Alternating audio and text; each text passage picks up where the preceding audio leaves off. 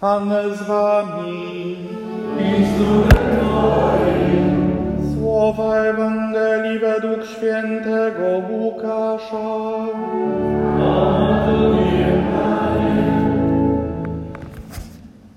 Podeszło do Jezusa kilku saduceuszów, którzy twierdzą, że nie ma zmartwychwstania i zagadnęli go w ten sposób.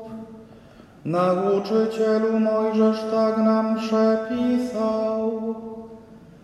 Jeśli umrze czyjś brat, który miał żonę, a był bezdzietny, niech jego brat weźmie wdowę i niech zbudzi potomstwo swemu bratu. Otóż było siedmiu braci. Pierwszy wziął żonę i umarł bezdzietnie. Wziął ją drugi, a potem trzeci i tak wszyscy pomarli, nie zostawiwszy dzieci. W końcu umarła ta kobieta. Przy zmartwychwstaniu więc którego z nich będzie żoną? Wszyscy siedmiu bowiem mieli ją za żonę. Jezus im odpowiedział, Dzieci tego świata żenią się i za mąż wychodzą.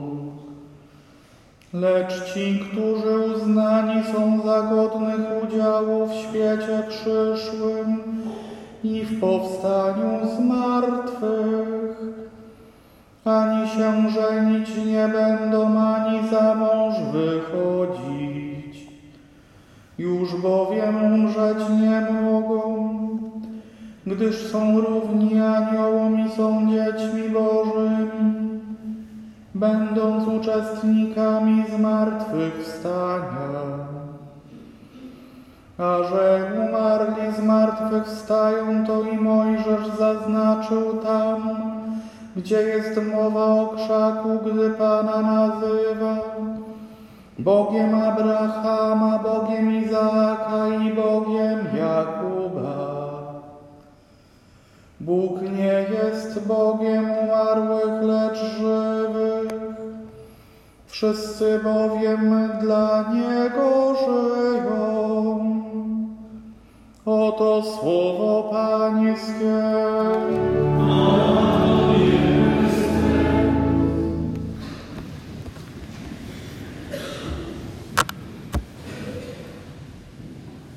Oczekuje wskrzeszenia umarłych i życia wiecznego w przyszłym świecie. Amen. Dzisiejsza liturgia słowa kieruje nas do tych słów wyznania wiary, które przed chwilą wypowiedziałem. Do rozważenia tej prawdy wiary o życiu wiecznym, o zmartwychwstaniu, która, powiedzmy sobie szczerze, jest trudną dla nas, bo jakoś to nie mieści się w głowie, tak, że człowiek może zmartwychwstać. No ale kiedy spoglądamy chociażby na Księgę Machabejską, którą dzisiaj odczytujemy i wpatrujemy się w historię siedmiu braci i ich matki, którzy stają wobec alternatywy albo zgrzeszysz, albo umrzesz i wybierają śmierć, to widzimy, że głównym motywem ich postępowania jest ich głęboka wiara i przekonanie w to, że Pan Bóg to życie, z którego oni rezygnują w imię Jego prawa, odda im. I kiedy czytamy wypowiedź drugiego brata, Ty, zbrodniarzu, odbierzesz nam to obecne życie, Król świata jednak nas, którzy umieramy za Jego prawo, wskrzesi i ożywi do życia wiecznego, a potem wypowiedź trzeciego, który podając swoje członki katom mówi z nieba je otrzymałem, ale dla praw Jego nimi gardzę, a spodziewam się, że od Niego ponownie je otrzymam. Widzimy wyraźnie, że są przekonani o tym, że zmartwychwstaną i to, że zmartwychwstaną w ciele. Kiedy spojrzymy potem na Ewangelię, która bardzo mocno koresponduje z tym pierwszym czytaniem, e, wsłuchamy się w dialog Pana Jezusa, który toczy z Saduceuszami, o których wyraźnie ewangelista zaznacza, że oni w zmartwychwstanie nie wierzą, dlatego próbują swoim przykładem pokazać, jak bardzo absurdalną wydaje się ta koncepcja. I kiedy widzimy tę historię opartą, jakby nie patrzeć o Słowo Boże, było prawo mojżeszowe, e, w której kobieta wychodzi za mąż, jej mąż umiera bezpotomnie i potem tak kolejno siedmiu jego braci bierze ją za żonę e, i żaden nie wzbudza potomstwa. E, I pytanie, no i dobra, Panie Jezu, poumierali wszyscy, teraz mają zmartwychwstać, no to którego ona będzie żoną? Dostrzegamy znowu pewną tajemnicę dotyczącą zmartwychwstania, w której Pan Jezus mówi, że będzie to trochę inaczej wyglądało niż nam się wyobraża. Że pewne relacje, pewne sposoby budowania relacji będą inne w tamtym czasie, kiedy będziemy już zmartwychwstali.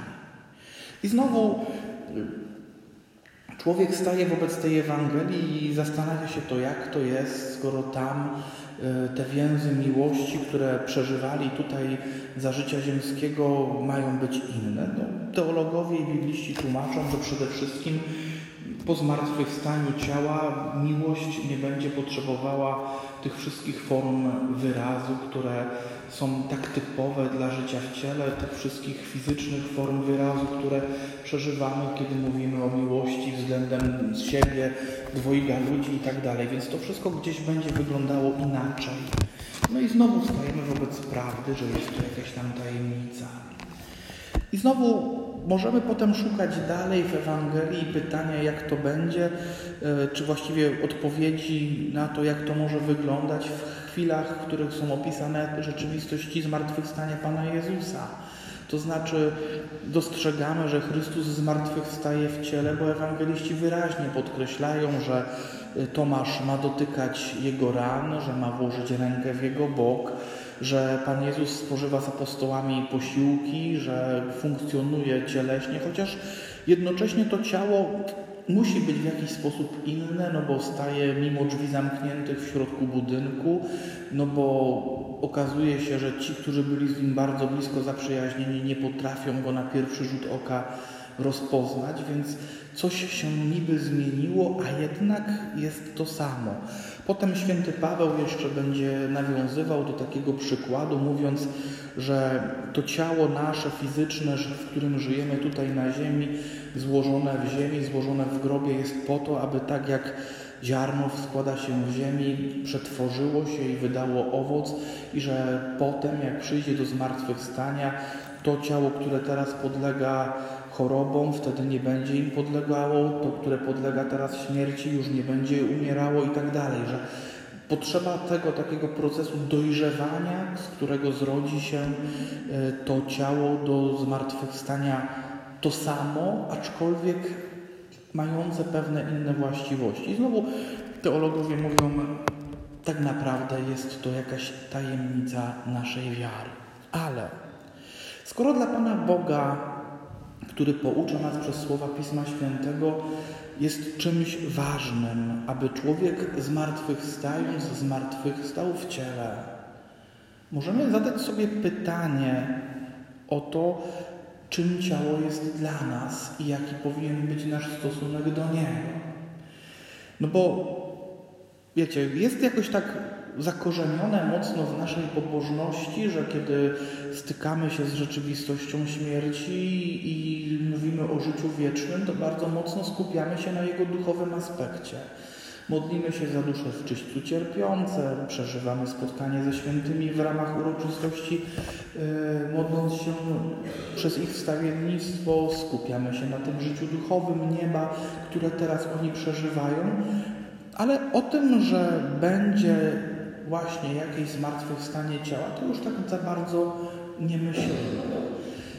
Co więcej, zobaczcie, Pan Bóg nie traktuje naszego ciała jak zużywającego się ubrania, które najpierw trzyma się w szafie, e, a potem wyrzuca gdzieś na śmietnik, bo już się do niczego nie nadaje. tylko pokazuje nam w tym, że ono jest czymś ważnym.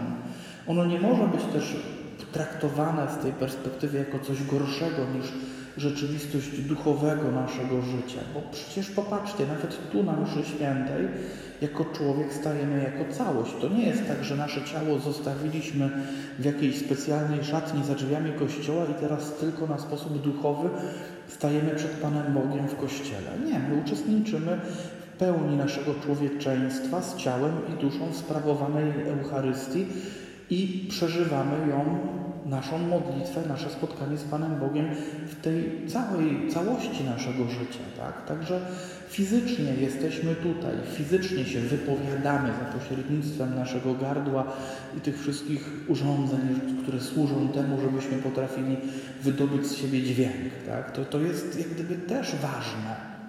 Co więcej, gdyby ciało było czymś tak mało istotnym, no to czy byłoby, e, dokonało się wcielenie, tak? Pan Bóg przyjął ludzkie ciało, stał się człowiekiem w całości tego człowieczeństwa, tak? Miał ciało, potrzebował, żeby się nakarmić, potrzebował, e, żeby się rozwinąć, przeżyć to wszystko od dzieciństwa aż po wiek dorosły, tak? Ewangelie wielokrotnie podkreślają, że był prawdziwym człowiekiem, będąc jednocześnie prawdziwym Bogiem. Także to też jest ważne.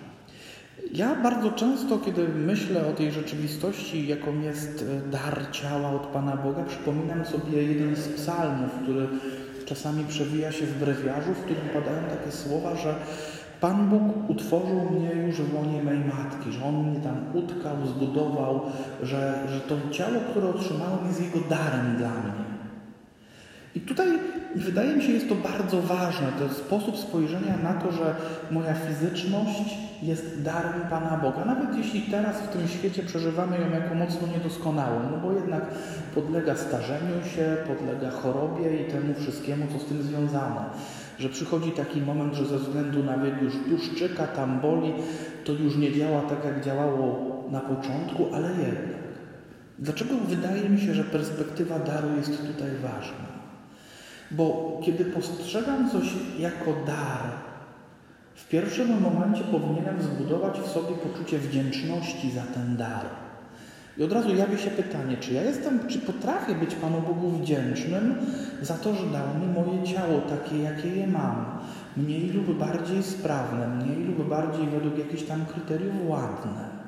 Bo z tej wdzięczności też y, rodzi się w ogóle dalszy część spoglądania na moje ciało. Jeśli widzę w nim dar, za który jestem wdzięczny, to z jednej strony będę się o nie troszczył, ale z drugiej strony będę je doceniał. I wydaje mi się, że to jest bardzo ważna myśl dzisiaj, kiedy wielu ludzi zdaje się być niezadowolonych z tego, jakie ciało zostało im dane. Nie potrafi się w nim w jakiś sposób gdzieś odnaleźć.